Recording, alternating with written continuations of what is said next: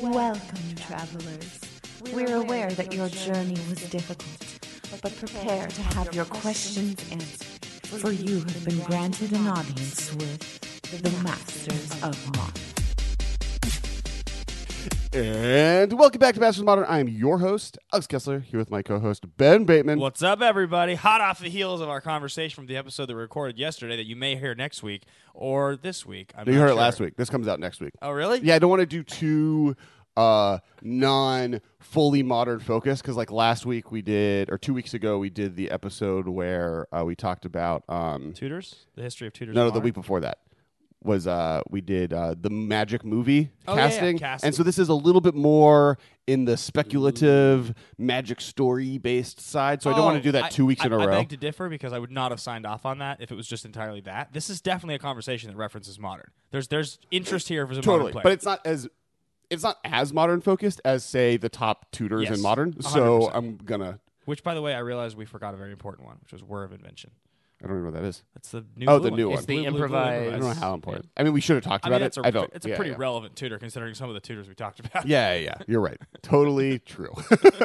Oh well, actually, a better and more, even more important one in the same family. We, Yeah. we should have talked about that. Not that we shouldn't talk about that one, but is the land that also is a tutor. You can sack All it. the transmute if you have? Metalcraft, you can sack it and find Oh, uh, that Spire of Industry. yes. No, no, not Spire of uh, Industry. Inventors Fair. Inventors Fair. Like that's Yeah. a really relevant one. Oh, and- more relevant than like probably ninety percent of what we talked And another about. one we forgot to mention was Congregation at Dawn, which is an interesting one. That's one where you stack the top of your Yeah. deck with legendary creatures. With- no, with it's just three creatures. creatures. Just three creatures. It's Okay. green, green, white. I think. Yeah, Instant. but it has an it has like them shaking hands. Yeah, it's actually a pretty interesting card. It's surprising that card has never seen more play.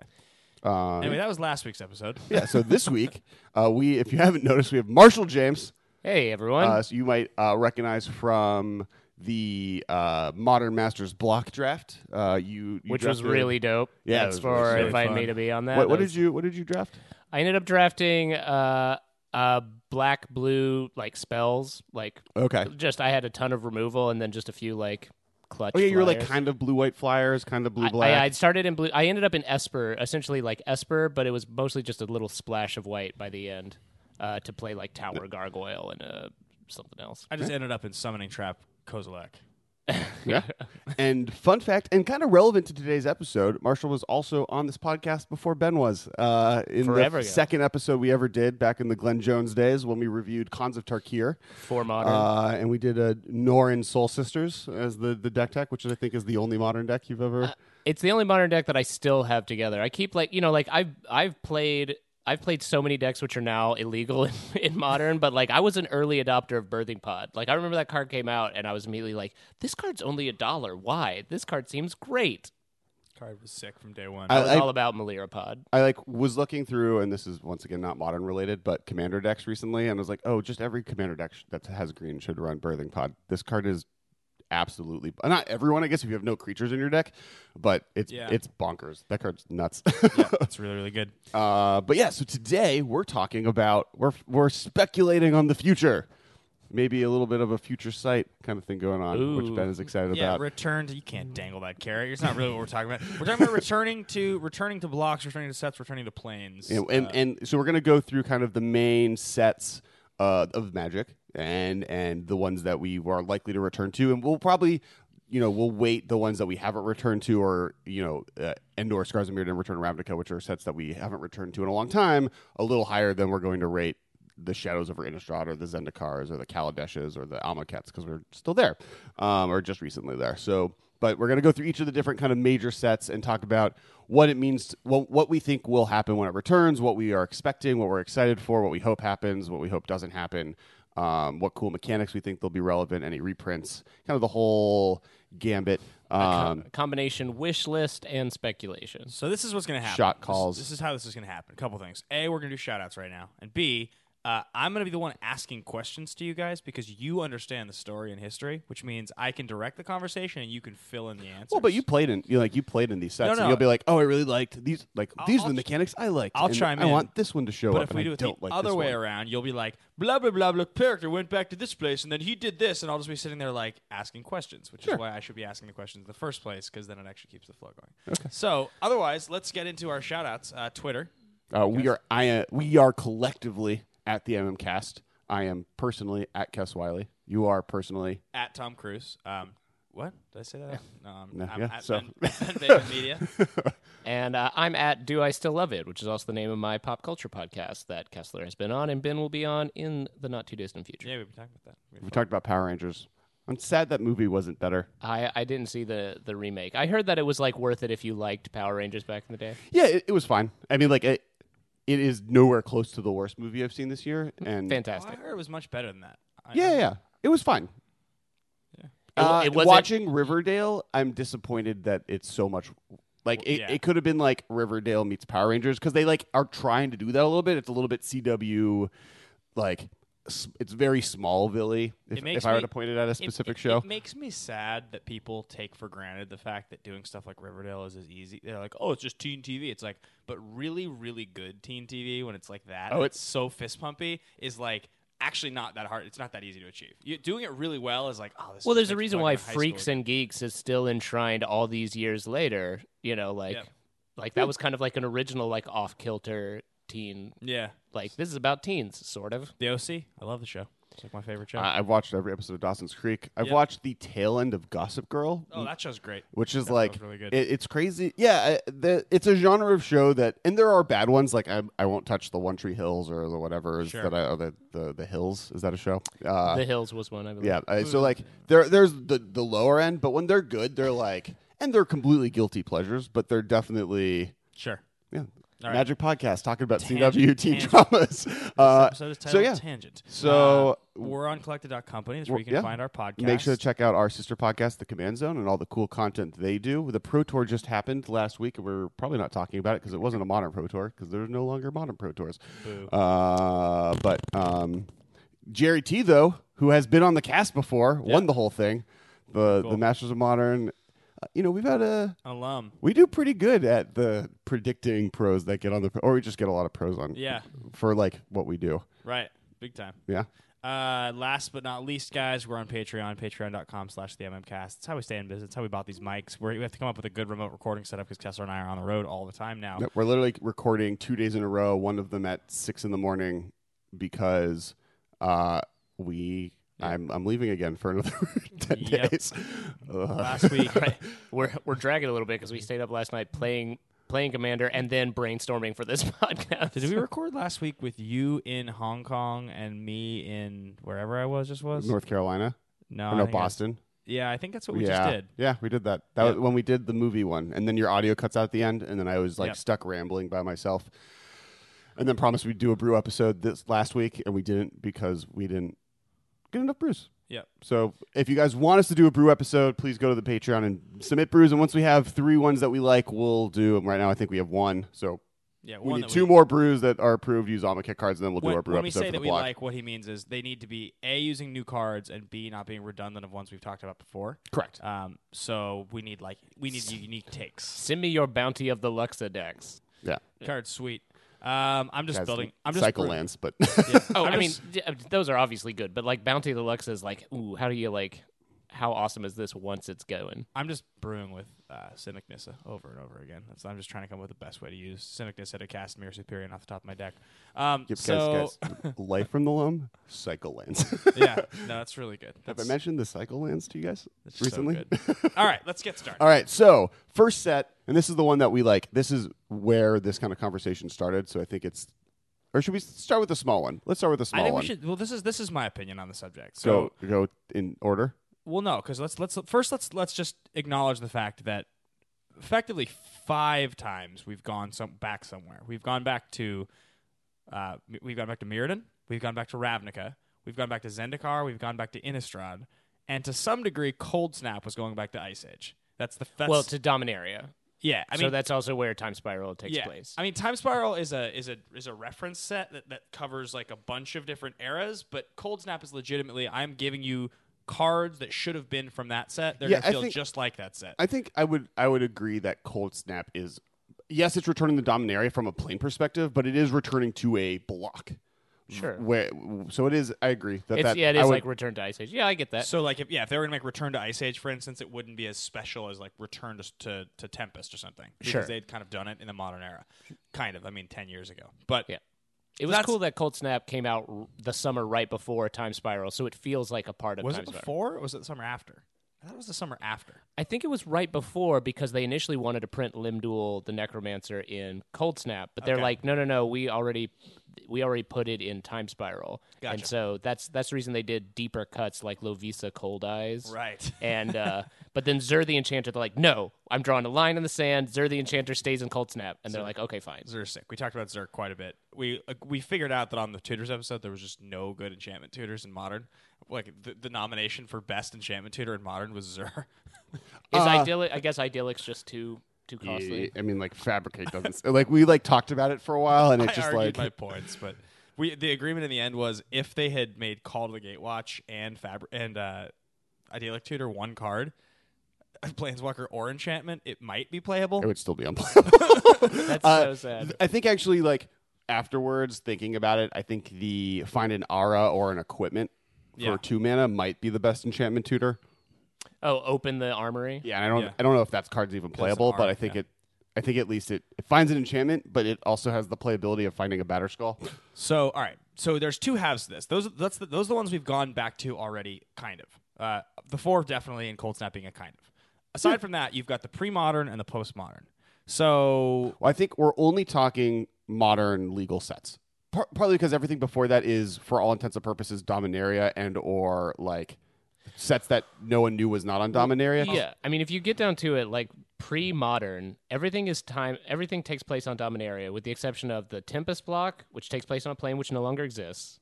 Mercadian Masques, which takes place on a plane that they're not interested in revisiting, um, and that's really. Oh, and then there's like Ulgrotha, where homelands exist, which they're not planning on revisiting. So pretty much everything is either Dominaria, a place that doesn't exist, or a place they've been very adamant we're not going back there. Okay, but so like le- just just to be totally fair to the conversation, half of this is going back to a plane for the sake of story, and half of this is coming up with a way to revisit, uh, like say like characters, themes, card types, card Well, names, think- mechanics. And I don't think because in the modern era, what we just talked about is that four of the major ones have already been revisited.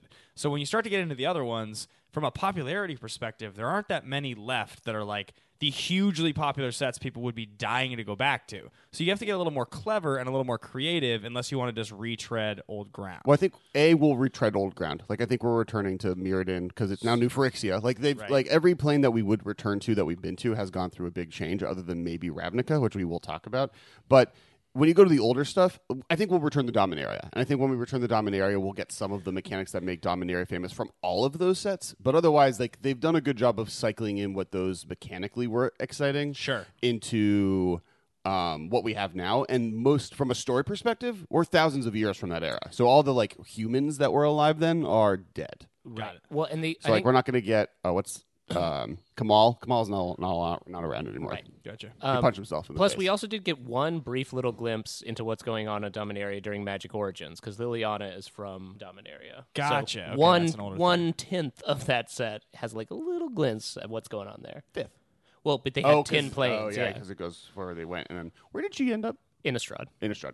Right. That all makes sense. So now it's it's interesting. One one thing that I find really interesting is in the grand scheme of Magic. You know, growing up and getting into Magic, and like I got back into it in 07. That's like when I got into competitive Magic. So for the first few years there, and especially when Modern first was announced, it was like there was more old sets in my mind than new sets. New sets with the new card face. Now there's been so many blocks that when you start to go back to that stuff that is pre card face change, there aren't that many sets. Really, like there just aren't. There's there's a few. There's a handful, a small handful and most of the cards will never see a reprinting. They're never going to go back to any of that stuff. And the game has really evolved into a place now where the design is so far beyond what we had back then. This conversation becomes almost irrelevant to a lot of that old stuff. Some of it, there's there's a precedent maybe, but a lot of those older sets, like if I'm just like Mercadian Masques, like are we ever going to go back to Masques block for any reason? Well, and I think they've done a really good job of layering the beloved mechanics from that era into new planes. Like Innistrad now has Madness and Flashback, and Amonkhet has is and and the new Lara, the cycling new plane. cycling planes, and you know so and uh, Tarkir is the new morph plane. So like the things that people liked from those sets back in the day have become folded into Modern Magic. modern Magic, Do and you- then have been think- adopted by planes instead of all everything on Dominaria. Do you think that they could adopt the the rebel and mercenary card design for a new uh, creature type in another set? I think it's really bad. like the recruit mechanic Yeah. itself. this like that that mechanic. I think rebels and mercenaries could come back because I think as a creature types they're really cool. Yep. Uh, and then when we get to Tarkir, uh, specifically rebels seems really sweet for that set and what's going on there. I know. I'm Marshal really loves bummed rebels. that there are there are like three creatures in Kaladesh with rebel in their name, and none of them are rebel creature types. oh, types. man, that's so sad. L- Like the problem with rebels is as a mechanic, it's like really oppressive. Like it's one of the great standard mistake decks that's out there. because it's super linear and just like Every game play, every de- if it's good, every game is going to be exactly the same for that deck. Yeah, and if right. it's bad, then why did you makes sense. come out with it. It's the same reason that like um some other mechanics that I'm not coming off the top of my head just don't get reprinted because there's like eh, there's no way to make this exciting because Sure. it's a storm. Storm is Yeah. a great one where it's like Either it's a terrible card or it's busted. yeah, Right. there's there's no middle ground and Rebels kind of has a similar feel to that. And I liked like in Modern Masters it was great. And I would be cool to get Rebel creature types that then play well with like Linessa and older or not Linessa. Uh Sick. Lin Sivvi. Lin Sivvi and older cards. So I, I think, yeah, you've now got that in my head. Wonderful. so this is what I say we do. This is what I think the, the correct move right now is. Uh, I think we should pretty much stay away from the old sets. Let's so let's touch on them briefly, like I just really quickly one at a time till we get to modern. At which point we can actually talk about sets that there's a realistic possibility to go back to. Let's make from Mir- Mirage on because everything Yeah, before that. 'cause that's- That's, where like blocks started. started. Everything before that is like antiquities, and I don't Yep. even know what plane antiquities takes place on. And It takes place on Dominaria. okay, cool. And effectively, those old original sets like Legends and Antiquities, if they were ever going to go back to anything like that, would just be Time Spiral 2, which we'll get to in a second. yeah, yeah. So, all right, starting starting out with Mirage Block, which uh, Mirage Visions and Is on the African continent of Dominaria. Of, of Jamuraa, which is on Dominaria, what's the third Mirage Visions and, and Weatherlight, Weatherlight. That's right, which was the the technically the beginning of the Weatherlight saga. Yeah. So I that's just like dragons and flanking. It's just it's more and- Dominaria stuff. Like d- flanking would be cool. Flanking is the one mechanic that I wish would come back more, and I get why they don't like it because it's self-referential. But I don't know if I agree. Um, yes, I yeah, I think a renamed Bushido is more likely to come back before we see flanking. right. Yeah, Bushido's cool. I like flanking more than Bushido. Bushido's a board mechanic. I get like why it's like a s- it's like a stable mechanic that they wish they named more generically because it just is probably useful in other places. Kind of like ramp. It's like good rampage. And but- it'll and it'll come back. They've said numerous times, like we're going to rename it something else, and it'll Right, come right, back right. because it's a it's a really easy to understand mechanic like prowess. So so back. one thing you guys mentioned is the Dominaria is like a old that's like a plane that a lot of these take place on. So that's stuff that you if you were going to go back to, you could combine a lot of these old sets. From Mirage, flavor wise or card wise, th- I just sort of like the dragons thing is the most distinctive thing I can think of, and they've done that. So I don't see any reason to like make reference to that. That seems kind of irrelevant to me. Yeah, I think I think the Mirage block it, it's a proto block. I think if we went back to Dominaria, there might be like, dude from this part of the Mirage like world, and that would be the like it'll be a little bit more. I mean, Time we'll- Spiral will make references to different locations, but it'll be more like how in Khans of Tarkir there's people named like this guy from this part of this plane that we or like uh, actually Theros better because Acreos horse ride, you know, like Sure. yeah. Right.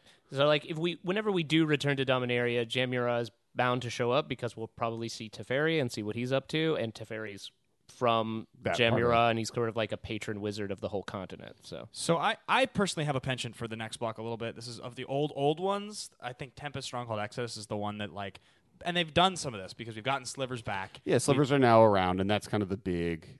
That was the popular thing. I, I kind of have like I love the Skyship Weatherlight. I love Gerard, like some of those characters. So I think there's a part of me that's just like if there was some way to do that, to go back in time, some anything, that's a cool thing to me. I, I would like the idea of seeing Gerard again and seeing the Skyship Weatherlight. They're all dead. well, Yeah, Right. but I mean, there's a there's a few characters who were not this killed is off. fiction after Yeah. all, so we can do what we Well, want. one, I love the idea of like going back in time. Like even if they did decide to do a supplementary set, like one that just took and put a bunch of like like uh, visions of from the Weatherlight saga or Yeah. whatever, and made its own like either a supplementary set that's meant to be drafted by itself or have them show up in like a commander set or something like that. Like that would be cool. There are a few characters that survived through the end of Apocalypse, like specifically Squee did, Right. and Captain Sisay and Tahngarth all are still alive at the end. In fact, I remember one of the great story disappointments is like Apocalypse, the most popular third block set of all time. I remember playing during Apocalypse. It was a really cool set. Is that with- still true huh? I think it's, or I think of of that time? of that time Of- of of the pre-modern era. But it may it may still be one of like adjusted for or whatever. Sure. Anyway, but Apocalypse reference that people don't get. Oh, and it might be, and it might not be by sales, but I think by on popularity metrics, Sure. it is still their most popular third. Well, you third got set. en- you got enemy colors. It was the first time you got enemy, and then it was filled with things like Pernicious Deed and Vindicate and Spiritmonger, like all these awesome cards. Yeah. Yeah. Um, but the thing is, like Apocalypse, like destroyed the world, but they let everyone know that the skyship Weatherlight survives, and Sisay is still captaining it, and Tahngarth and Squee are still on board. And then we all learn through InQuest magazine that the next set is going to be called Odyssey, and I was like, yes, they're going to be like time tra- or uh, plane. Sh- you know, shaping around in the weatherlight, like going on an odyssey from plane to plane. And no, it takes place all in one city on Dominaria. Like all of Odyssey Right. is like a boring set.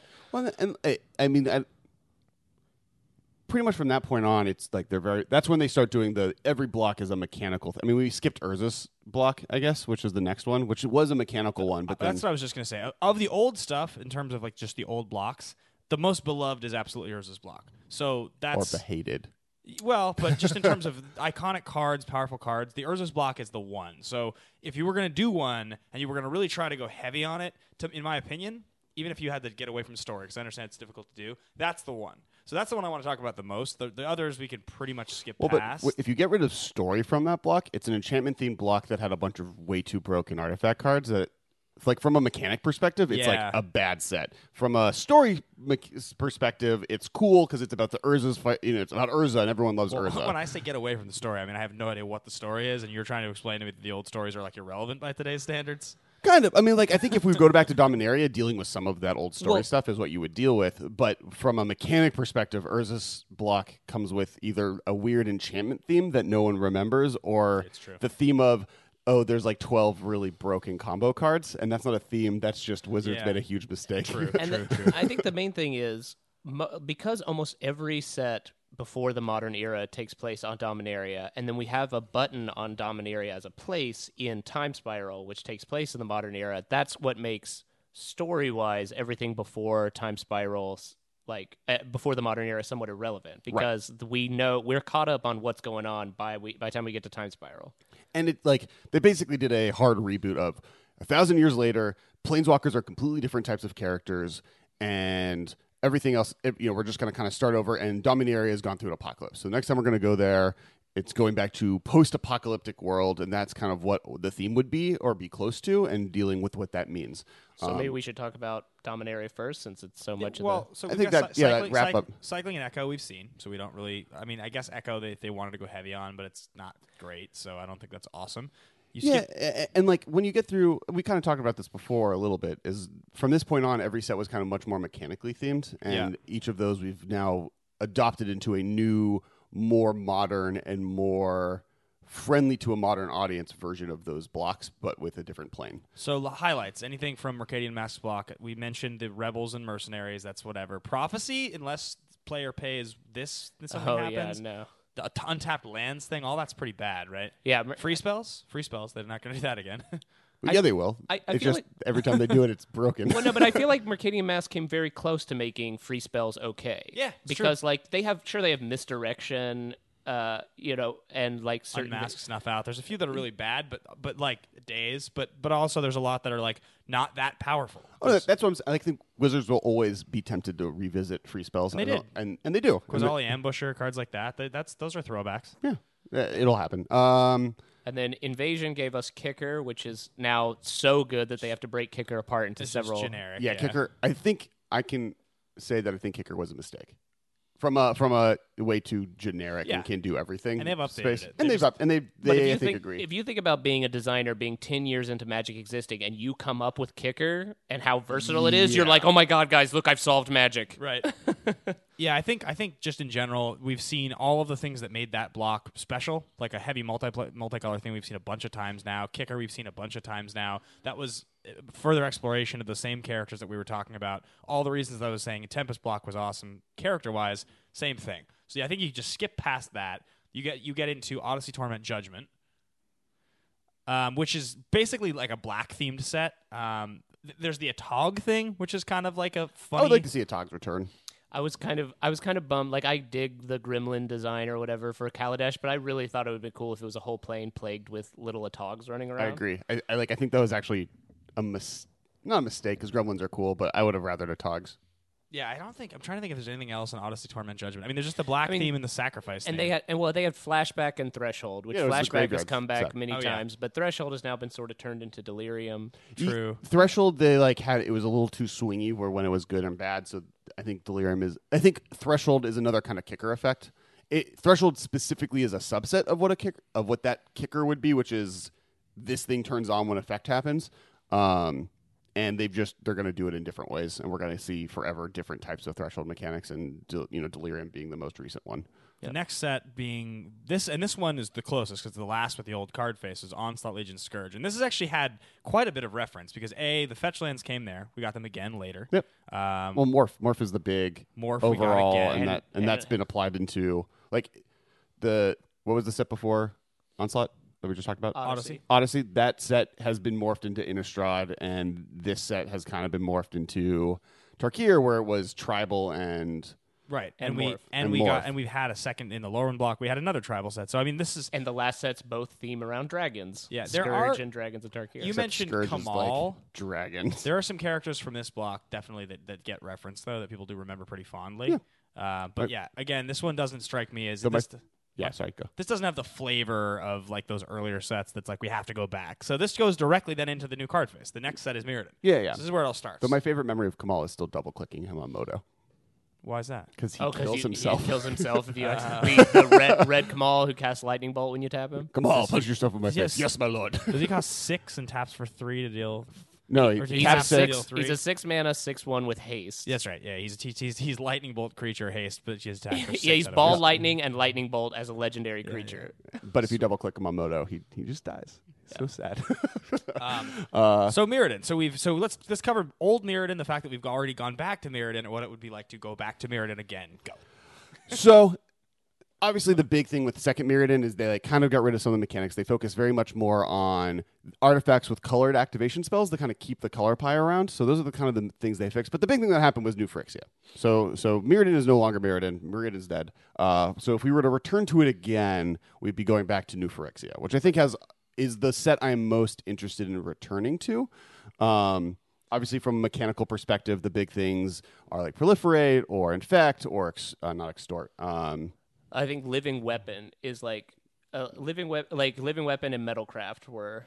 yeah, the yeah, yeah, the other. But Metalcraft was a Mirrodin mechanic. And we've also kind of had we've also kind of had uh, Metalcraft return a little bit. Like Like Kaladesh. and Kaladesh. Kaladesh. there's Kaladesh had Metalcraft. well, it had Metalcraft in the design file forever, and then they just were like, "Oh, it's not.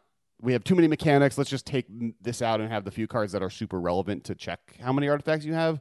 Let's make it a little bit variable and just not have it a Yeah. named mechanic." Yeah. Right. Um, I love proliferate. That's one of my all-time favorite mechanics. I I think it's awesome. I do think there's a little bit of a sense with proliferate something similar because they just kind of they have a few cards now that they've done with it basically references proliferate without calling it proliferate. yeah. And it seems like just what you said with Metalcraft, it was the same kind of thing. Do we really want to just throw this as a blanket, another keyword people have to remember, or there's like that three three in green that kind of is a proliferate card? Mhm. I th- I think Well, I think it's important that like proliferate is a mechanic that does not necessarily have to be tied to uh, New Phyrexia or Mirrodin as a plane. Like I could see proliferate being shifted to another to show up again on another plane. Like it was a very successful mechanic, and I know it ranks really high in Mark Rosewater's eyes, so that like it's a very good chance we'll come back to it, but it doesn't necessarily have to be one. Mm-hmm. Whereas living weapon, I feel people will expect to see living weapon when we go back to New New yeah, Phyrexia. of all the mechanics from the Phyrexian side, especially, Living Weapon is the one that is the most flavorful, the most unique to them, and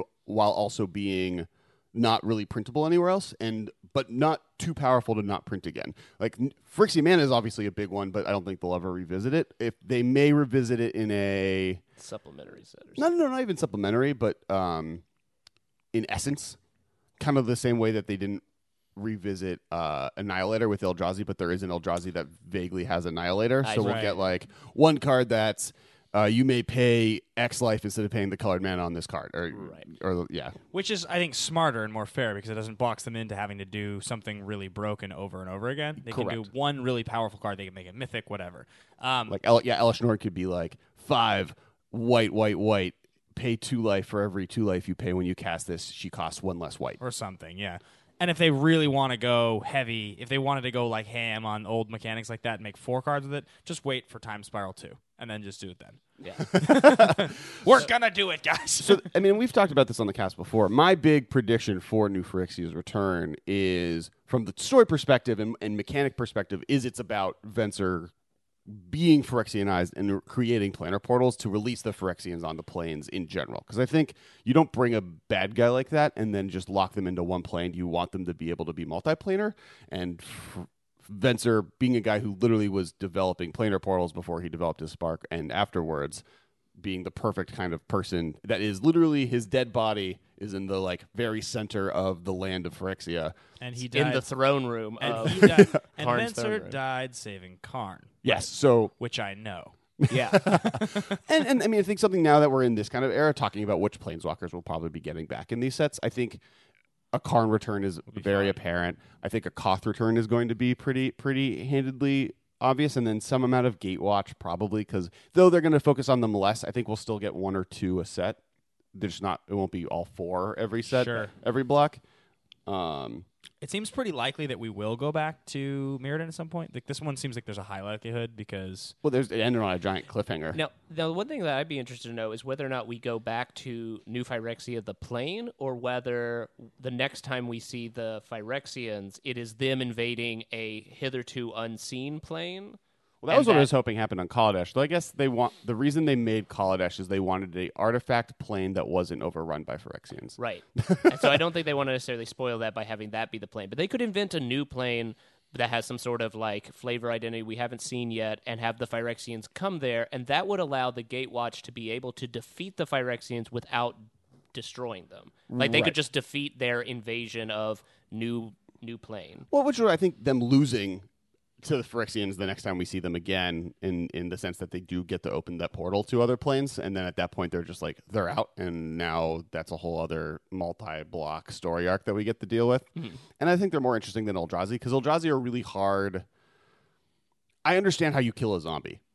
I can see Chandra can kill Phyrexians all day long, and it makes total sense to me. The fact that she killed the like Eldrazi Titans by shooting Two really hyper fire bolts at them is like okay. it's like pretty, it's like pretty Dragon Ball Z. um, So, so all right, so that's that's basically Mirrodin. That's where we stand Well, with which- Mirrodin to yeah. some degree. Um, and f- I, I think there's a high likelihood we go back there. That seems that seems like something that they will do for Totally. sure. Um, from there, we go directly into the next set, which is my least favorite modern era set. By the way, I just want to make a note that um, Kaladesh is basically just Lorwyn meets Mirrodin. I think that's clear, right? why Lorwyn? Because all of the silly looking characters and like village people and like all the strange. Oh, it's like it's more fantasy Are you happy being land. dwarfist? Is That- no, it's just like it's It's just dwarves. like It's Kithkins dwarves. and dwarves, Yeah. these squat little people, they Oh. upset Ben Bateman. the, no, the whole like the whole like Hobbiton sort of feel that Lorwyn has that a lot of people were like not into that they kind of rectified with Shadowmoor, but like just not. Is literally just like Mirrodin meets that is what Kaladesh is. It's that. It looks just like it.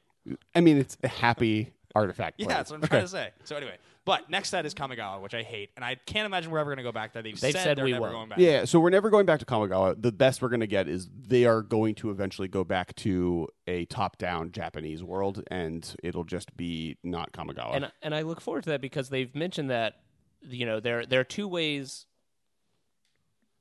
Um, yeah. So I they've said they're never going back there. We, we- we're all in agreement there. Oh yeah, so they so they were saying that like uh, the other the way that people had really sort of expected and that their their expectations are somewhat uh, subverted with Kamigawa is that people were kind of looking more for like a Toshiro Mifune, Akira Kurosawa, like feudal Japan, high samurai romance style, Right. Right. And instead of this sort of kind of twisted version of like dark Shinto. yeah, they, they went they went was for the religious angle that is not a well-known part of the Yeah. whole experience versus uh, going more towards like all of the Americanized pop culture parts of what Japanese culture is, which goes everything from anime to samurai movies to ninjas to like that kind of thing. And they did a little bit of it as it got better because they introduced samurai and ninjas, but the whole spirits versus arcane magic thing were both very parasitic while also not being something people recognized.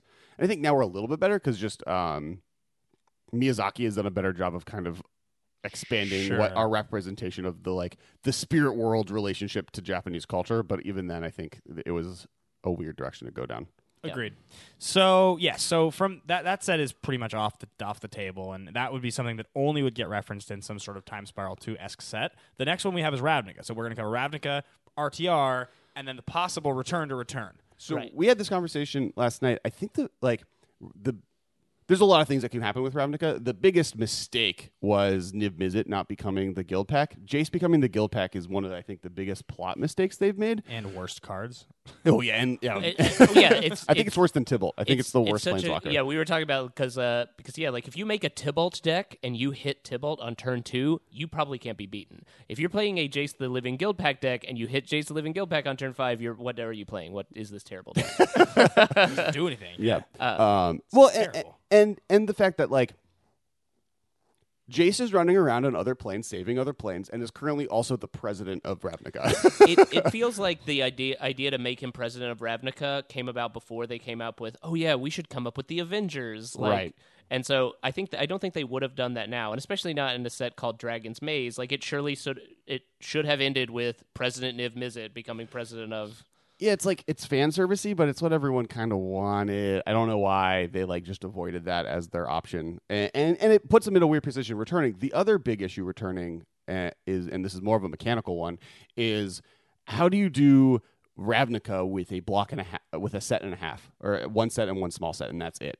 Like, how do you fit all ten guilds into that format? Uh, I think you can definitely do it. I just think that you it's a it's a much more like premium level set. So I, I think you have to make it. I think you have to make it special, and it's overcomplicated, and it's it's like I mean, you can do you can do all ten, which like they they've done a lot of draft formats now that do focus on ten different color pair draft archetypes. It's just you have to like really lessen what how much representation you have. You could also do two large sets. I mean, like Yeah. it might be the first time they have to Yeah. do a second large set, and that's and that's the one easy solution. I, I think that's the easy solution, and I feel like it's the solution that will get the least amount of complaints from fans because you know the the Yeah. Ravnica guilds are much beloved. They're probably some of the most beloved things in all of Magic's creative side, and you know everybody has like their favorite guild. Right. And if your guild ends up getting the short shrift for whatever reason, like no amount of oh, but for mechanics or for the draft uh-huh. environment, like no amount of that will ameliorate your bad feelings. So I mean, you don't think that you could do five mechanics, one for each guild, and do five in one set and five in the other? Like that's Oh yeah, yeah, yeah. But I'm saying I think by I think the only way you can accommodate ten fully realized mechanics across ten guilds is if you have big set, big set, and they're five and five. When it's it's big set, Fair. small set. I think what you could do is six four, but I have no idea what a six guild draft format looks like. Yeah. I think you're I think you're dead right. You have to go big, big. But that's that's not that crazy. They've done they've done stuff like that before. it- yeah, three years ago, not crazy. Today, crazy. Two years from now, not crazy. Yeah, they change their policies like every year. Yeah, anyway. yeah. So all right, so that's so that's how you would do that. Um, that's how you would do that. So if we were going to go back there, you would, I guess, have to go large, large. In terms of story, is there anything super, super relevant you guys think would happen that you would need to see happen? I think I think Niv Mizzet takes the. I think they like they have to actively deal with the fact that Jace gets kicked out from being Like, president. Uh, yeah, like speaking of President Niv Mizzet, I think it'd be actually a really interesting thing if, uh, like, Niv Mizzet's smart enough to know that Jace is the Living Guild Pact and that Jace is a Planeswalker. Like, Niv Mizzet, it's been shown in the storyline that he knows uh, that Planeswalkers exist, and he's somewhat bummed that he's not one. And he's so part. Some, I think it's implied that that grand experiment that the Izzet are working on is trying to figure out how to if you can manufacture a Planeswalker Spark, and if so, can Niv Mizzet get one? Like, I think that's what Niv Mizzet is sort sort of working on. It'd be cool if the plot for the next Return to Ravnica is him essentially using the legal system of Ravnica to be like, you can't be the Living Guild Pact. You're not even from here. Like, Right. if if it was a bit of like an intrigue based set where we get to just see what the ten guilds are up to, but like the story is the the It's people House of of Cards, Ravnica but- demanding that they get self governance So you're something. basically saying it's some sort of uh, legal drama. Sure. I, I I would be fine with House of Cards, but where Niv Mizzet is uh, well, what's his wearing like six suits. What's the actor's Kevin name? Spacey? Kevin Spacey. Yeah, Niv Mizzet ma- is Kevin Spacey. In the Magic movie, Kevin Spacey's got a voice. Niv Mizzet. yeah, that'd be That's sweet. pretty. That's pretty sick, actually. Yeah. it's like a very funny idea. I had a whole. I had an entire tangent because I went to Disneyland on Friday, uh, where I was like on Anchor, you know, the thing I do. Yeah, and I yeah. was like, if you were gonna base an entire Magic set around one of either the lands or rides at Disneyland, like you were just gonna get to start from there and just expand it out. Which one would it be?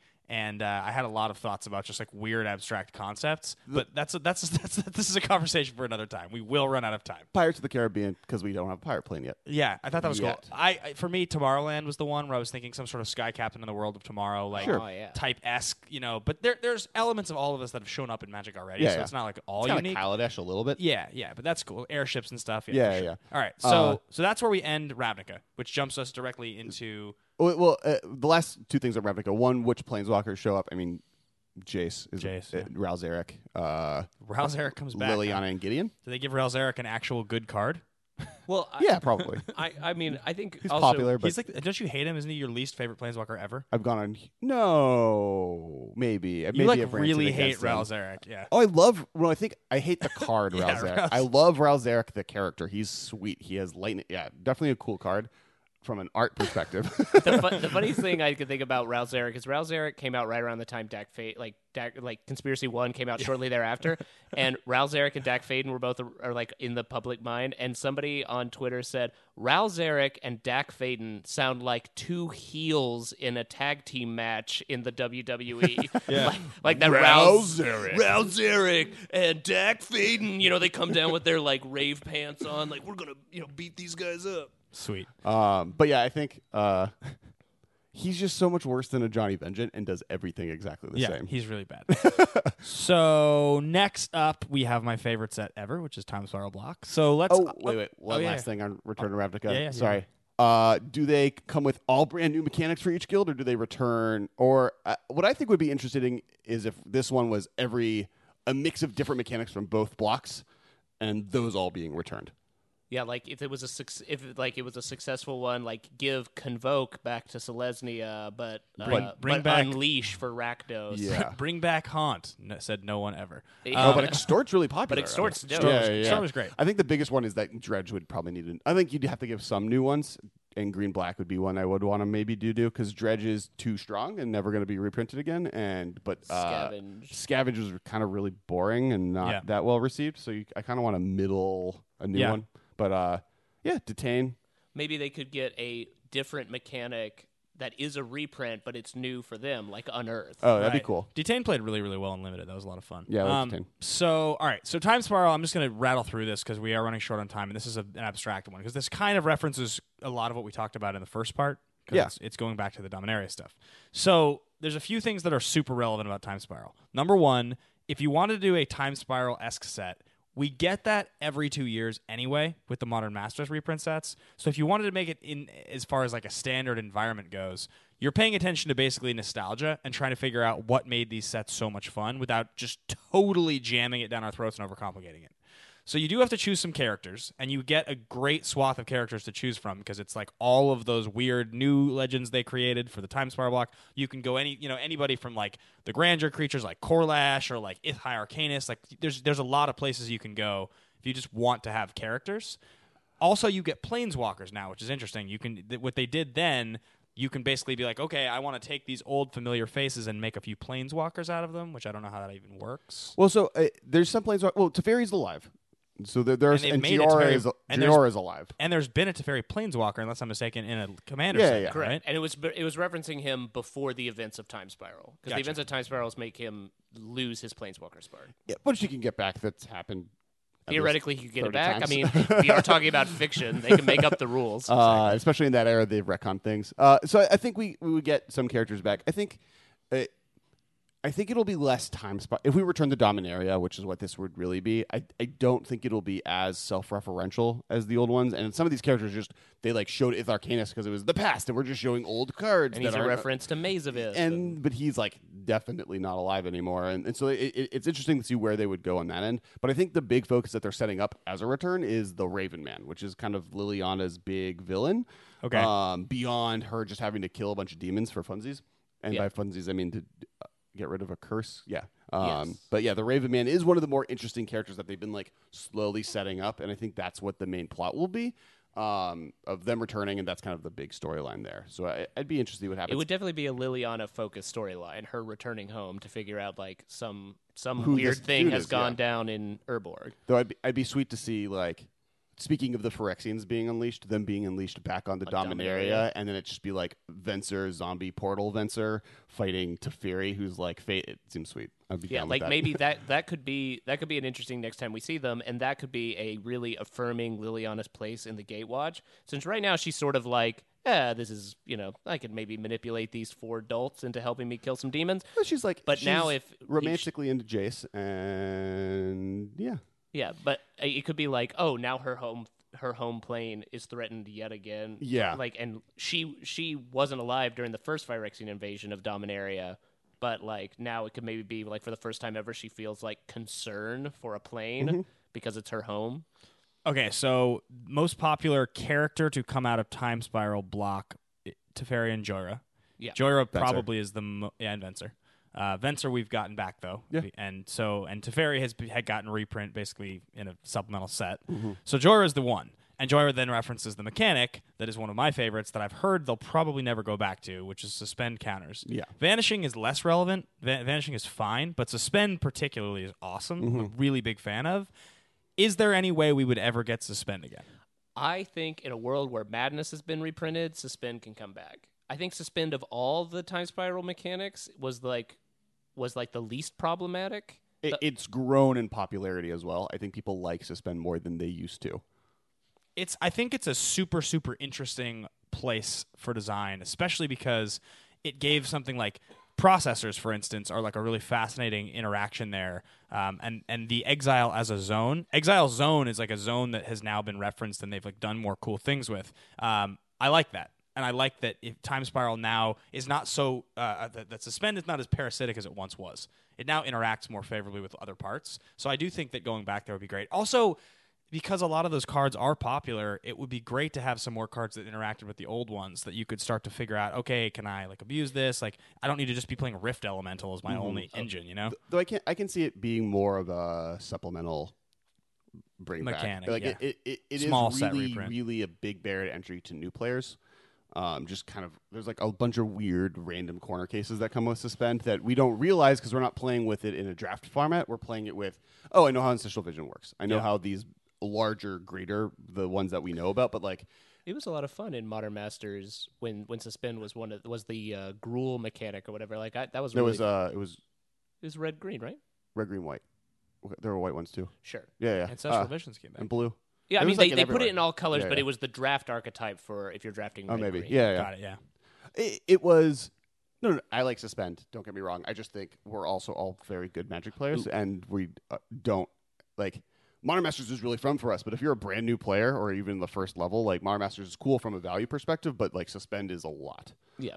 I think Um, if you were going to make any time referential set, you could make suspend work. I don't think su- I don't think suspend is that problematic. I think vanishing is harder. I think suspend you could do. Uh, yeah, I think the biggest issue with for a time spiral return is more that I don't think it'll be time focused. It's going to be more Dominaria focused, Yeah. and that's a different kind of deal. Um, so let's let's keep going. Yeah, yeah. So so from Time Spiral we go directly into Lorwyn, Shadowmoor, Eventide, which is another Kamigawa set that we will never return to. Morning Tide, which I find more interesting that you say that because there are elements to that whole block that I think are much much more well liked than Kamigawa. Totally agree. Um, the tribal aspect, we will see another tribal set. I'm sure. That's we have certainly. Innistrada's tribal. Yeah, we'll- Yeah, that'll yeah. happen regularly. so that's not a thing. And I could see Changeling as a mechanic coming back in the oh, and I could see I could see uh Changeling coming back as again like a glue mechanic the next time they do a really heavy tribal focused world because it was it was such an elegant solution. at the time. because Lorwyn, from a mechanic perspective, is what informed them that they need New World Order. Like it, it's pretty much Too single-handedly informed them that New World Order is something they needed to create. After Time Spiral block, which was oh god, all the mechanics, to Lorwyn block, which was like oh god, every single creature in play affects every other creature in this weird odd I'll, way. I'll just give you a two word a two word title here: Silvergill Dowser. Oh yeah. Silvergill Dowser, which is like a, a common for two mana in the draft formats that references both merfolk and fairies and has like an onboard combat trick. Yeah, it taps to give target creature minus X minus O, where X is the number of fairies and merfolk you control. It's so preposterous. it's so amazing. and every single creature had an ability like that. Yeah. like it. That's Several of that them one's ref- really good. But several like, of them referenced two creature types, so you're having to pay attention to like how many goblins and fairies do I have? like Is there a Kithkin in play? and beyond that, like you mentioned earlier, your problem with not problem with Kaladesh, but the the really friendly, happy-go-luckiness of one set, and like the overly complicated of an entire set of hybrid cards. Like there's like they did a lot of things wrong all at once. Yeah. Um. So and, and they just Lorwyn isn't as popular as other places. I think we have a better chance of going to places that take individual tribes from there and use them without doing all of them at once. Hundred percent, and Yeah. we've also and, and some of them untap we're probably not going to see again. It's a weird mechanic. It's super complicated. Well, that's what inspired. Used they like did inspired as untapped for a while, and then it just became inspired Yeah. because they realized untap is just really not easy. the untap symbol off. just feels like a continuation of the complication of time spiral. Yep. Um. So yeah, pretty much that's the opinion there. I mean, I think what what you notice is the exact. If you cut off right here and you go forward from this point, what you do start to realize is they've taken the best elements of a lot of these successful sets and they've already made other sets out of them. Yeah. And we've and we've that's that's already happened. So because we're this is still back in like 2009. Well, I think this is we now hit the or not this set. The the following set is the next stage of design Oh, because eight. This is 10 years ago. yeah, yeah, they, they they refer to the stages of design. So Alara block is the next transition stage, and I I'm. Alara is the bubble return set, and it is even like on the. I think there's a storm scale for sets we're likely to return, and it's always kind of here or there on whether we'll return to it because there are issues with it and there are benefits to it. I don't know. I like. I don't know if we're returning to Alara block. I think as a gold set, they enjoy Ravnica more. Yeah. Um, I think we're like, for instance, we'll, and we'll get to it. Khans of Tarkir and a set, a third return to Innistrad are possibly all more likely than a return to Alara block. I never get the sense that Alara block is filled with is filled with uh, storylines, characters, themes, mechanics that people are like fiending for. yeah, I always get the sense that there's like little bits and pieces that are that are well liked by like Magic diehards, but for the most part, it's remembered as like a little heavy, a li- too heavily multicolored. This is set is also remembered as the second Planeswalker set, so it's like sort of where Planeswalkers became a normal thing mm-hmm. as opposed to just a new thing. You can see it in like a Sark card like Sarkhan Vol, where you're like, this just doesn't really make any sense yet. It Well- doesn't. It's not that good. It's too expensive. and like the best parts of the set have kind of been taken out and applied to other places. Like we've gotten, you know, Tezzeret is carrying forward the Etherium kind of ideals and is doing a little bit on you know other artifact sets and colored artifacts are showing up in other places. You know, the Naya is just big green monster dudes, and that there are other places that that's popular. Grixis, like each of these mechan- from a mechanical perspective, can be done in cooler ways in other places as a more solid idea. And they kind of ended on an apocalypse for them. Like, and Nicol Bolas is the big one, and he is Well- on Amonkhet now. Well, like an anti-apocalypse, the whole world came back together. well, but didn't it like? Well, I guess it came back together and everything became over overlapped. I mean, from a design standpoint, like from a creative design standpoint, I'd love to be able to see Fractured Alara again because I think the five individual planes had a lot of really cool creative work put into them. Mm-hmm. Like, you know, Naya was answering the question of like, what is a world without blue and black mana in it like? You know, and I think Right. it's kind Right. of interesting. They're like, oh, it's this Mesoamerican, and there's ziggurats and uh, humans and Nacatl follow around these god monsters, worshiping them and stuff. Like that's like there's cool stuff going on on each plane. And so if they ever returned um, to Alara, I'd love to dig into like the those cool little pockets of the of the three Sure. of the of the three color shards. I- Yeah. yeah. Go ahead. I was just gonna say, yeah, Lara to me feels like not that. That's on the storm scale, not that high. Uh, Or I- it's not. Because it's Yeah, not yeah. the mechanics that made it. It's not the mechanics that really stood out. Like I think it's the. Uh, the the shards and the color combination. Yeah, Yeah. And, and I think that we'll return to it more to kind of cement that. And I don't know when we'll need to do that. Uh, I mean, I do know story perspective wise. I think it ended with like Bant being overrun and destroyed by Grixis army, zombie armies. oh, it's, and it's like it's total like war happening now as Yeah. all Which is- five shards collide with each other. a vaguely interesting story as well. Like I would be cool to see that war, and then maybe you know it ends by them separating the planes again or finding harmony. But uh, it'll be it'll be interesting. But like that's kind of what the gold set was. Yeah. it's funny because Zendikar is like Zendikar is like the. it's it's like awesome yet like only because of Eldrazi and now we've gone there twice and in both times like the best part is really Eldrazi like a lot Oh, of I they, they tried to go back to allies a second time and it just sort of was just like who cares in a lot of cases it really just feels like the Eldrazi dominate the entirety of these sets and and I don't know what the point of going back is unless you're just doing an Eldrazi set again I don't know if I because like Zendikar had two sides to it. Eldrazi weren't actually that popular. The Eldrazi set was a popular draft format, and the characters the Eldrazi and the character Eldrazi are popular, but they're popular more because they're just overtly extremely powerful. right Um, and Emrakul is Emrakul for all the reasons that Emrakul is Emrakul. But like the mistake they've said is like one of the big problems that we did when we returned to Zendikar is we made it really the return to Rise of the Eldrazi, and what people wanted was, you know, elf and merfolk tribal with with uh you know, and I think they made a lot of missteps, allies, and like all the adventure stuff and the traps and all that kind of stuff, and landfall being an aggressive format. Like there's stuff that it was doing that they liked, and I think they just like not at every level, but in so many levels, made big missteps. For instance, Zendikar, you know, the ally mechanics both in both sets became just like really generic and boring. Uh, like in the first set, it was rally, which was just whenever this or any ally, just this effect happens to everyone. So why do you really care how many allies you're playing? And then in the second set, it was very much just like, oh, we tap them and they do a thing for some reason. And why? cohort or whatever it's Yeah, cohort. Why are they allies? The, why don't they have a watermark? And i- if I were to do it again, Plus, the ally as a creature type seemed to be given out so willy nilly. Yeah, just totally random. There were like five different cards depicting Kors on a glider, and like two out of five of them were allies, and three out of five of them were just Kor soldiers. We also, though, enter a period here that is unique because this is the first set with masterpieces, and so it uh, return uh, uh, Battle for Zendikar. Battle for Zendikar. Zendikar. It now creates this weird thing where like opening magic sets represents something a little different, and there's this there's a the, the, the, the special quality of certain cards now is skewed because we see so many more of them. Yeah, but that, I don't think Masterpieces made this set less popular. I think the processor Eldrazi mechanic. Well, first off, I think the big mistake is that Kozilek's mechanic should have been the big thing. Like, we've added a six color to Magic is like a super It is- exciting. It is really weird how they buried the lead on the sixth color of magic. Like that should have been like, oh man, we finally did it. Yeah, versus like focusing on like processors, which like I get why you need an entire set to do, but is like kind of a weird mechanic versus going it is into. so weird that the sixth color was like not that big of a deal. We just look back on it as like, oh, that was a fun mechanic. I mean, it was a. it- I mean, from the fact that it completely broke modern, it was a big deal. But like, yeah, I agree. It's kind of like that should have been the focus.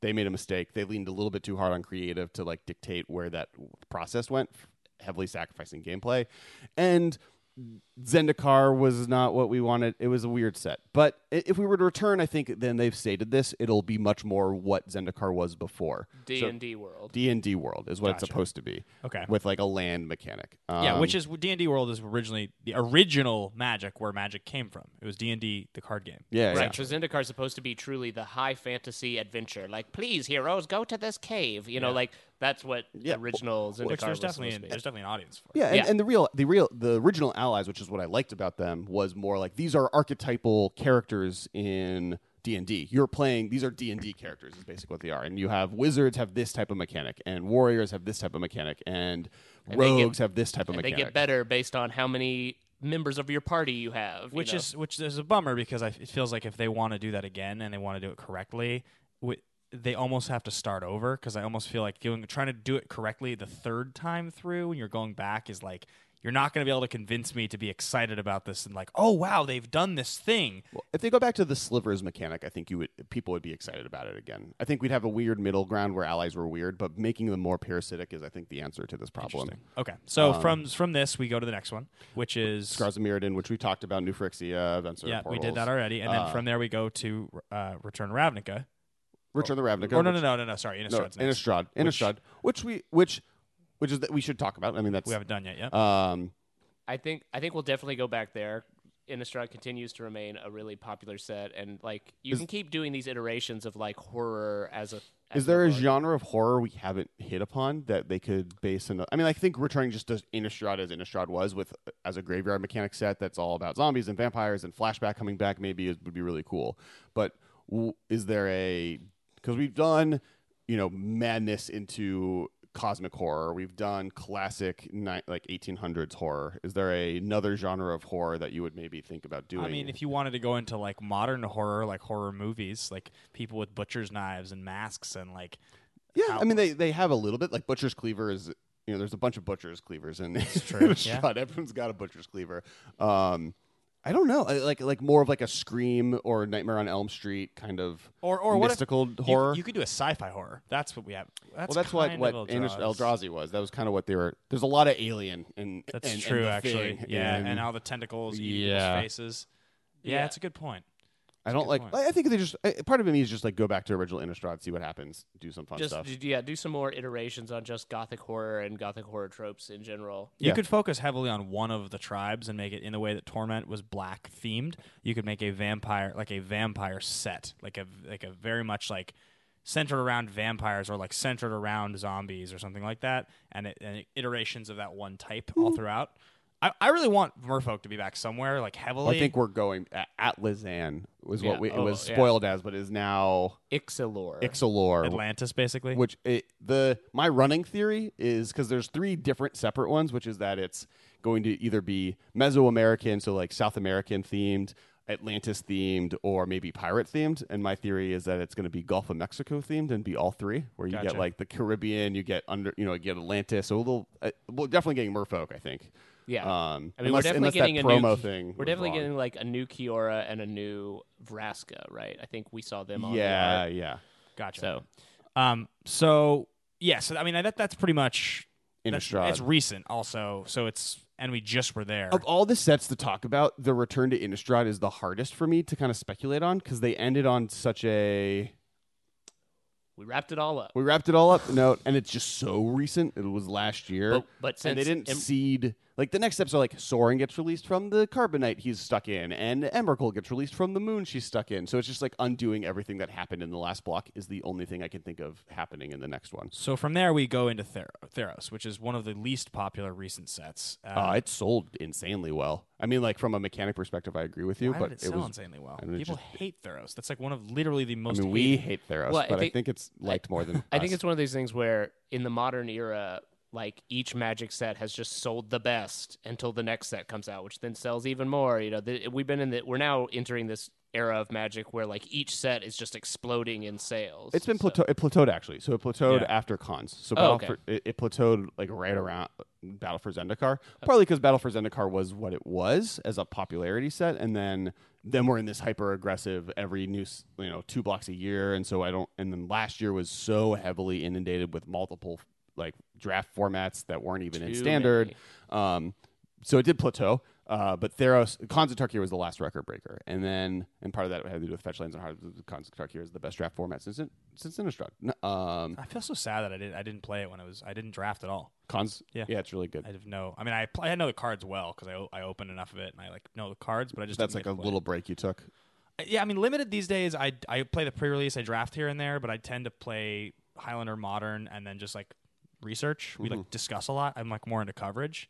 It's like more. Yeah. It's harder to find the nights of the week to go get the four or five hours to draft. It's easier Right. to find two hours to play Modern with you. Yeah, Um, so, but anyway, on the subject of, of Theros. Theros. just because I don't think Theros is one that we want to talk too heavily about, but you and I have talked a lot about Constellation as a mechanic. Yeah, I how think- much we want Constellation back. well, we're definitely returning to Theros. They like they've said it. There's a Really? huge yeah. We're definitely and, returning. and with God, and with seems so assuming assuming Gideon survives Hour of Devastation, then uh like uh like we speculated on like Gideon seeming obviously like he's uh, the son of Heliod. Yeah, Seems like, like, a, a the- story string that they've hung out there for us to. I don't know if they meant to do it, but they definitely decided after they couldn't get Hercules into Theros block that Gideon is Hercules, and he like then when they did the Gideon storyline in Origins, like very much set up. Heliod smiles upon him in a weird way. He has Heliod powers. He's indestructible. He kind of has all the attributes of Hercules. Why does that not mean that in the Magic movie, The Rock is going to play Gideon then? I, I, I'm all about the Rock. Oh, I'd be Gideon. totally down for the Rock. I'm Sign pretty me much up. like you could. I'm down for the Rock, The Rock to play in anything. anything. But, Yeah. should- but shouldn't the Rock be Garruk?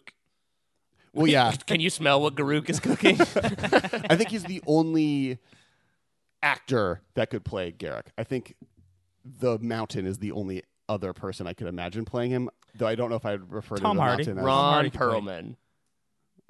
Ron Perlman like can play any big. He's uh, not tan enough, but maybe yeah. I mean, he's not red enough to play Hellboy, but he plays a That's mighty true. I could see fine I could see Hardy or Jackman. We've had this conversation. Yeah, yeah, we Um, literally had this uh, two episodes. Okay, but on Theros, the big cliffhanger was Elspeth is dead but can be saved, and you're gonna have Ajani who I think will die at the end of Hour of Devastation if anyone's gonna die because he's Obi Wan Kenobi, and Obi Wan Kenobi's always die, as did Gandalf, as did Dumbledore, as did Han Ja- Solo. Han Solo. Well, no, Han Solo isn't an Obi Wan Kenobi character. Piece of trivia for you. Oh, and the new one he is. he's Yeah, in yeah, the no, new you're one he totally is, right. You're totally right. Piece of trivia for you. Uh, Lord of the Rings, billions of of uh, Oscar nominations for the movies.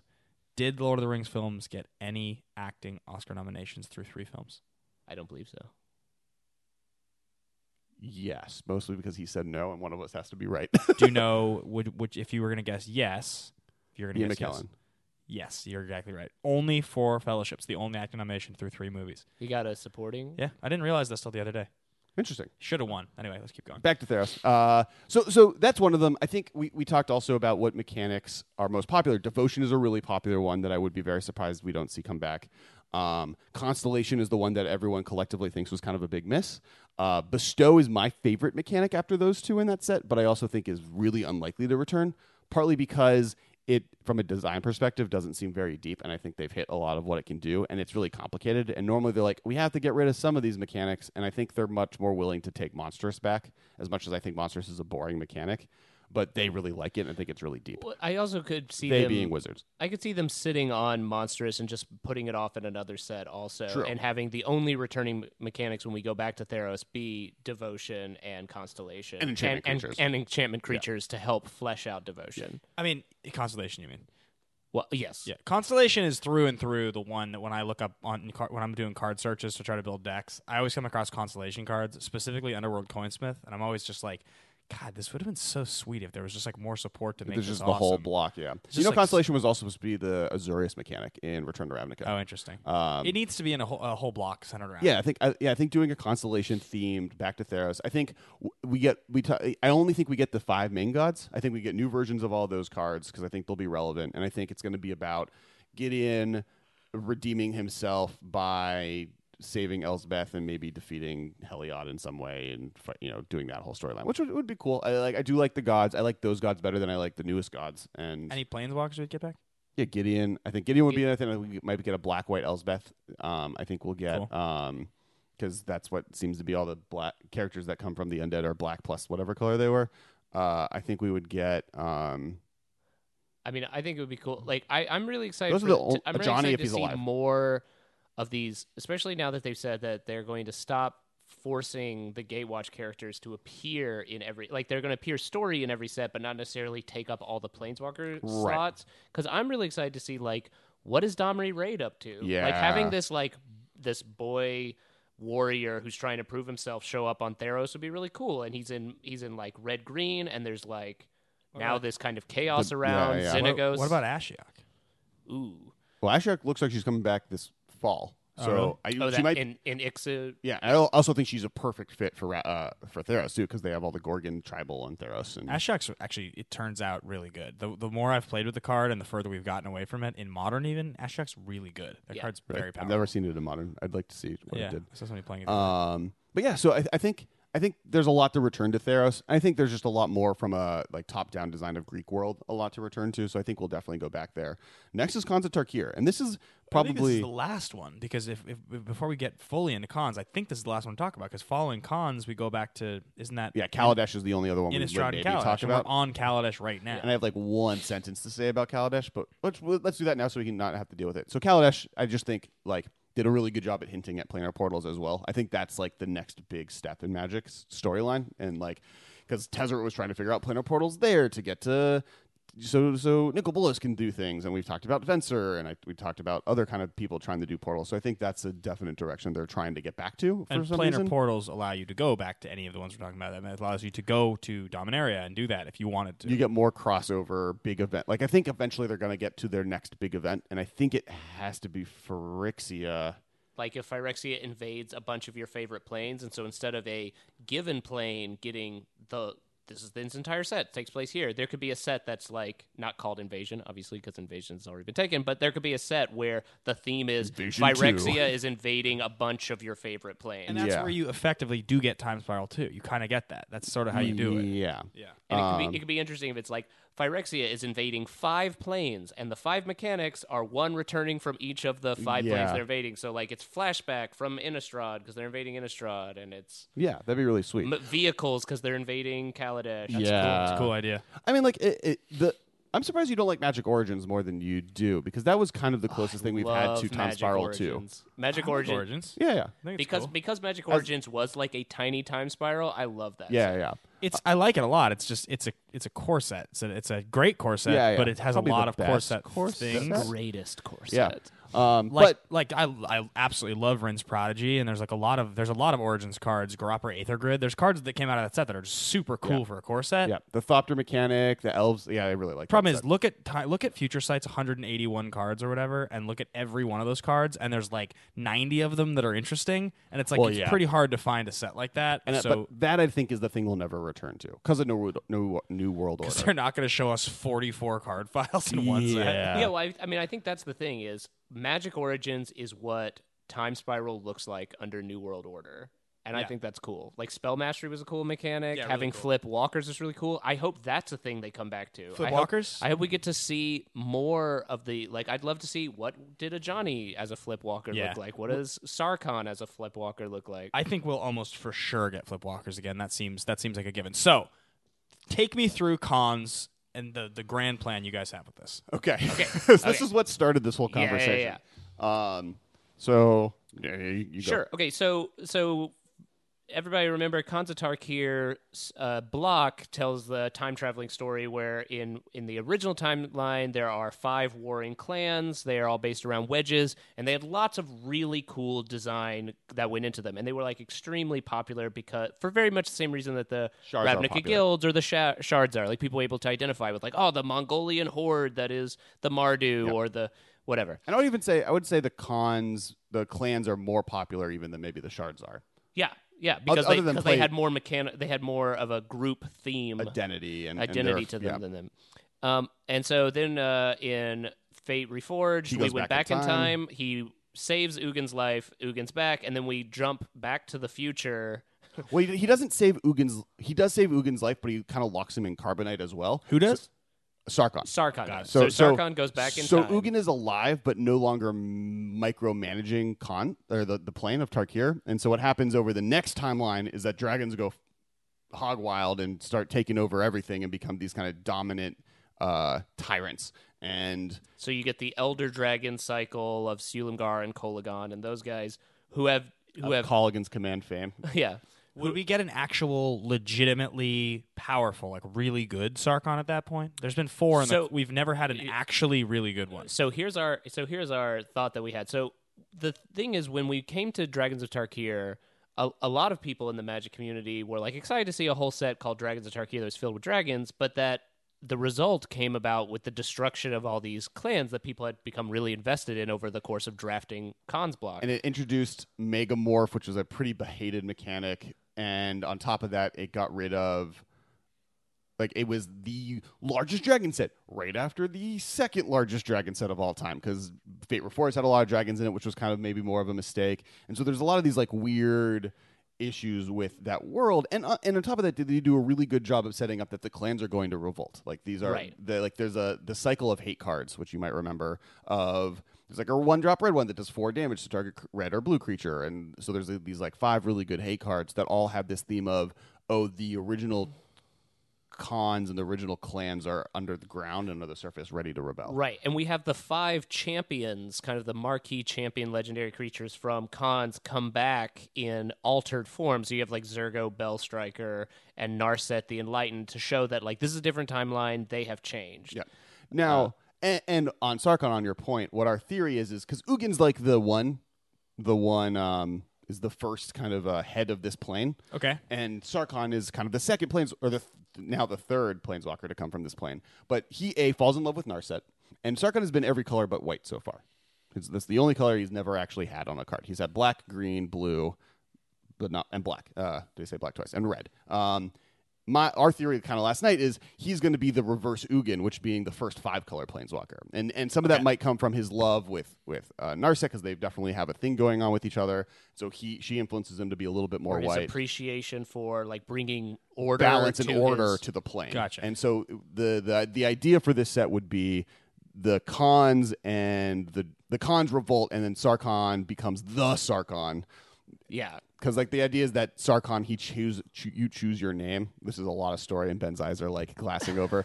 But uh, basically, in Mardu, who is the black, white, red clan, Yep. you choose your name when you become a person. And Sarkhan chose the Sarkhan, which is kind of him saying "f you" to the main, the the actual Khan of that of that clan, saying he, I am the one Khan, Which is the reason why he was kicked out in the first place. Yeah, he, Gotcha. w- he was like way too full of himself, which you know you can kind of get from Because Sarkhan. Sarkhan literally means like the Khan of Khans, Yeah. like above all Khans Got or whatever. Sarkhan. So him becoming actually the Khan of Khans and becoming this Nor unifying force of bringing the c- the clans back while also keeping the dragons around seems like a really interesting storyline in general. And him being our first five color planeswalker gives us that cool reverse dichotomy from Ugin, who is a purely colorless planeswalker. Would he be all five colors, or would he be some sort of hybrid five color thing? I think he's just straight up. I think he'd five be fi- I think he'd be called the Sarkhan, and then just WUBRG as his casting cost, and he'd be our first.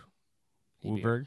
WUBRG. White, blue, black, red, green. You don't know WUBRG? WUBRG? No. don't? Oh man. Okay. So so uh, Magic players out there, WUBRG is is WotC's internal uh like internal term All for five when they make a five color thing. Like you pronounce Because it's, So it's just it's WUBRG. pronouncing the the colors. W initially. U order. B R G Yeah. WUBRG. Oh, I didn't know that. Yeah. So- never heard of that. Uh, so yeah, so it would be a cool set because because thematically, either in the big return to Tarkir or the smaller follow up uh, set, you could have both a new Ugin colorless and the Sarkhan all five colors, and they'd be a cool pair. How would you how would you properly color power balance a WUBRG planeswalker? What Give would he, four abilities. what would he do? He, he have four abilities. Would one of them be like make? Th- it would be like what he fights five for five loyalty. His minus four when he comes down is like make four three three dragons and they fight everything. Well, here's? I've, I've actually thought about that. I thought uh, what because I've been thinking about like if there were ever to make an Urza Planeswalker as like a throwback. I've always thought that uh,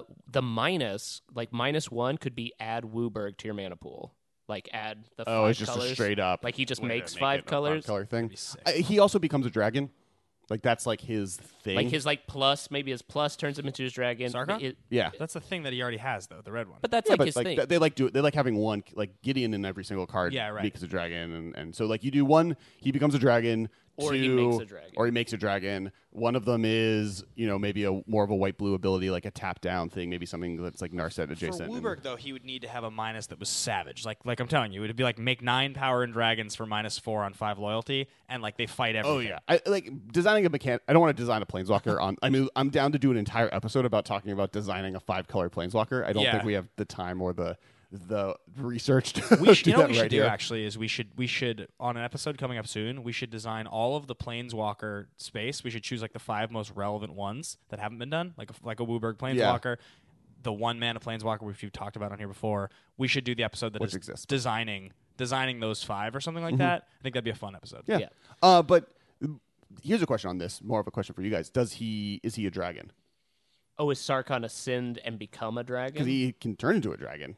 I mean, that's that's why he's to be able to be the unifying force. Is because he can become a dragon to deal with the dragons dealing with him, but then he can also be human, maybe to unify, and that's why he's like kind of this perfect Oh. amalgamation of things. But is he like when he ascends? Is he now the Sarkhan, also a dragon to compete on the Ugin Nicol Bolas dragon level? I'm down.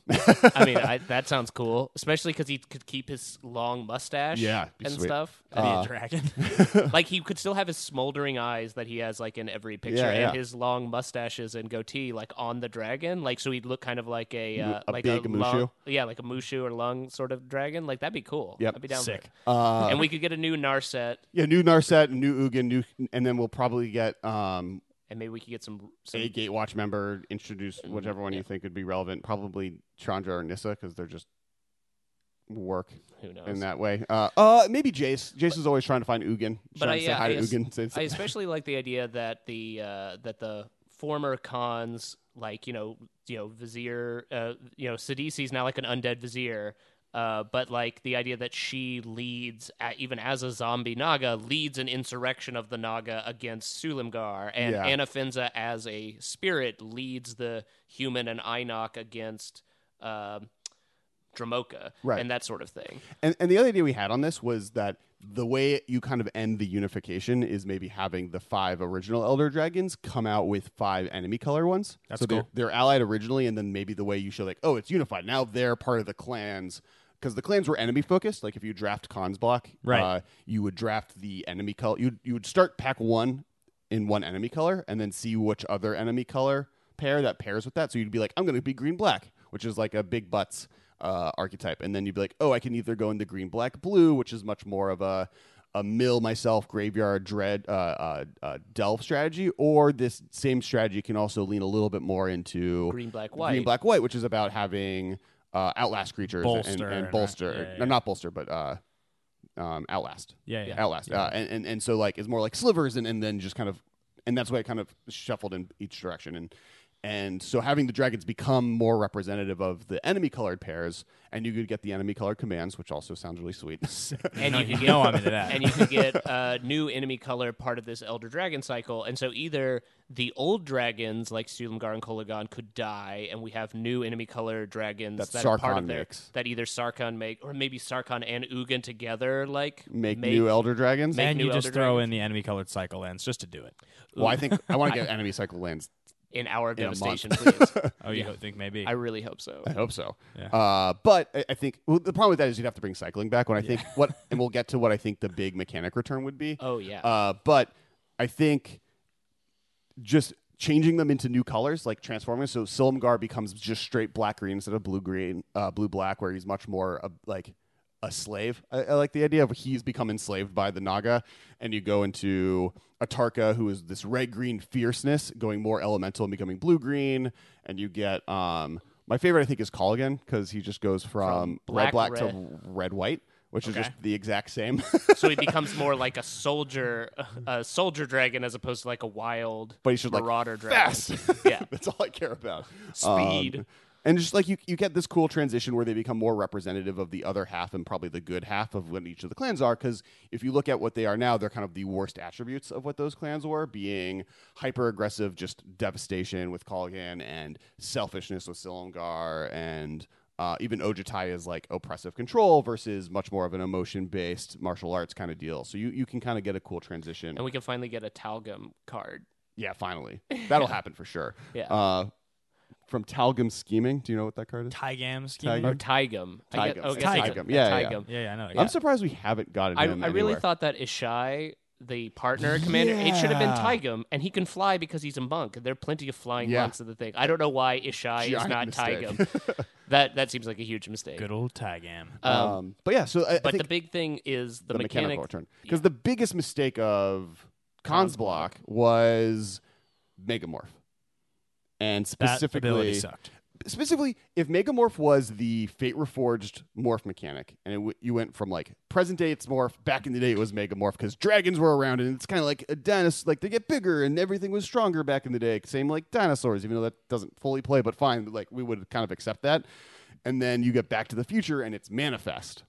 Manifest should have been the third set mechanic because Manifest is hmm. so much more interesting. Manifest was I mean, sweeter, like- for sure. And Manifest feels like a really cool mechanic that they could have make. They could make two sets worth of cards out of. So when we return to Tarkir, Manifest is one of the major set mechanics. Literally any card that makes a two-two zombie could make a manifest could manifest instead. Right. and Yeah. that that is an infinite length of. And I'm really hoping this new I'm really hoping this new Ugin that we have, his plus ability is to manifest the top card of your deck. Yeah, and and, and I like from a them- thematic perspective, it's the rebels kind of taking like ancient magic to fight the dragons as they are now, and and using that manifest ability as kind of their way of being sneaky, but also in a different way than just straight up morph, which will be really cool. Um, I think that's the majority of the things we kind of went over Mhm. on on this place. So yeah, that's what I want. That's what I want this set to be. So Yeah. what do we think after Hour of Devastation and Atlantis? Uh, wh- wh- where do we go? So there's a couple worlds. There are a couple worlds that uh, I know are high on the we want to do this, and they include Pirate World, which Ixalan may or, Ixalan may or may not be Pirate World. Uh, there's a cool idea floating around about Prison World, which would be really cool. And it could be especially cool if like one of the demons that owns Liliana's soul is being locked up in this prison world. Cool. Um, and then also Viking world, like the Immersturm and War, that Warstorm Surge and stuff. It's is- the last. It's the last pantheon, and they like now that they've gotten to decide that we're going to do pantheons, they're like raring to do all of them, and it's the last one we haven't really gone like the Thor, Odin. Um, I sort of I, there's a part of me that feels like that's too soon after we've just had like Well, I don't think it'll be Mongolian warlords, Greek mythology. If we were to go into that next, or even in the next couple years, it's I think that people aren't. I think that in general people aren't um, well versed. I don't want to say intelligent 'cause that's incorrect. Well versed or aware enough to draw the difference there in their mind that it wouldn't just feel like retreading too so quickly. I mean, it would be a lot of Thor. People like Viking helmets. Like, there's enough, a little bit there, but I, I don't disagree with you that feels it's a lot it's like a that lot of retread. Yeah, I don't know, and I don't know if they necessarily have to. Like, do you feel like they would have to have to do gods if they went to? They've, ki- I think they've said that they would do that would be the third pantheon. they Oh, would okay. maybe think about doing. I think Prison World sounds sick. I'm, Yeah, I'm yeah. super cool about Prison World. Detain as just a generic, but like. like detain as one of the like the like returning mechanics for prison world. I think just like a sounds really- black black white mechanic in that as detained. Sure. Like like I think detained is not a blue white exclusive kind of ability. I think other colors can mess with that. And the cool thing about Even a red prison can maybe- world is prison world could also again tap a little bit into our time spiral because if our prison world is not a world that is itself has just become a prison, but is a prison used by planeswalkers to lock up dangerous types, Yeah. then that could be almost like time spiral in that like a few loose ends throughout magic history that we've never really gotten around to could appear on prison world. Like i believe Tevesh Szat who is sort of a minor villain throughout the invasion storyline and tried to undo urza's uh, legacy weapon project. Like i think Tevesh Szat's still alive. He showed up in time spiral and he's just like bebopping around. Could we do could on Prison World? Could we do like sort of like Inception meets Tron, sort of like sci-fi, all like sci-fi, Oh, like totally. mind within a mind, Thunderdomey thing crazy like vertical walls you're running up that are like brightly colored, super lasers and stuff. I feel like you could totally take it in that direction, and the, and if you put like Jace around that, it would be so sick. Well, there are like really cool archetypes in this whole war. You get like the Mad Max stuff. You get the you get Tron. You Yeah. get um. guys i have an idea Yeah, story wise, the reason we're on Prison World is it comes after Return to Return to Ravnica because we're going back into President Niv Mizzet or wanting to be like, hey, uh, this Planeswalker should not be the Guild Pact because like he's not from here, and he somehow calls upon the powers of other Planeswalkers hitherto unseen who are like, yeah, you can't do this, you can't claim ownership of a plane. Jace, you are found guilty of like manipulating the events of another plane and throw him into prison world. And then the Gatewatch has to come and rescue Jace from prison world. Sounds sick. It, it, yeah, I'm down. Uh, the other half would be uh, oh the other one I uh, Arkham Asylum. oh yeah, yeah, okay, that'd Like be cool. it c- kind of do a the Gatewatch go to this prison world for whatever reason, and then they get stuck in it because some prisoners take over, or like they like bring Tezzeret there, and then Tezzeret ends up being like, "Ah, this is my thing now, and you guys all have to escape." Tezzeret in the same. Oh my god, Tezzeret in this like prison Tron world sounds so sick. For whatever reason, I know that it would never happen. Makes me feel like Tezzeret needs green in him just so he can have more lasers. Why is green a laser? I don't color? know. Because just green, seems- because lasers that are green. Have you seen them? Okay, They're yeah, cool. Tron, I don't know. Yeah, that's the Empire. I guess that's blue anyway. Move a rebel. Uh, all right, I I, think rebel. that pretty much wraps us up, guys. We're Yeah, on a this tangent. and episode we've was been- very long. this is like two hours or something. no, it's like an hour and a half. Oh. It's one of our longer ones. All right, I hope you guys. guys Make enjoyed sure- this episode. Yeah, yeah. I hope it was great. Uh, make sure to follow us at the MMCast. I'm at Kess Wiley. I'm at Ben Bateman Media. Make sure to check out Marshal's podcast. Do you still love it? And Do I Still Love It? Do I still love it? you always do that. I know. That's an Alex. I have Kessler what I've classic. wondered if like if do do you still love it or do we still love it? But I I like do I still love it? It invites the listener to put themselves in our place. it's a question more than a question. It's like intro- it's, like it's, it's, it would be like if I started introducing you every time to like a party. It's my friend Alexi. Anyway, let's go get some like. Yeah. you know what I mean? So uh, yeah, That please happens. uh, yeah. So check it out. We just released the Three Ninjas episode. Sick. So yeah, and then um, Uh, you know what? I don't plug it on here that often anymore. But Action Movie Anatomy, my movie show, also. Yeah. We are recording our 99th episode this week. Uh, congratulations. yeah, we go to 100 episodes a week from Wednesday. Uh, we'll be doing Heat, which is a classic, uh, one of the all-time action movies, and uh, for the 99th episode, The Raid Redemption, which I've never seen. Oh, nice. wow. People love the people love the raid. So yeah. Anyway, guys, thanks for listening. That's AMA podcast on Twitter if you want to find. Yep. Uh, we'll talk yeah, we'll talk to you guys next week. talk to you next week, which is really two weeks from now. Oh no, the hundredth episode is this week. I was wrong. It's this week. Yeah. All right. Bye, guys. Thank you for your attention. See you later, alligator.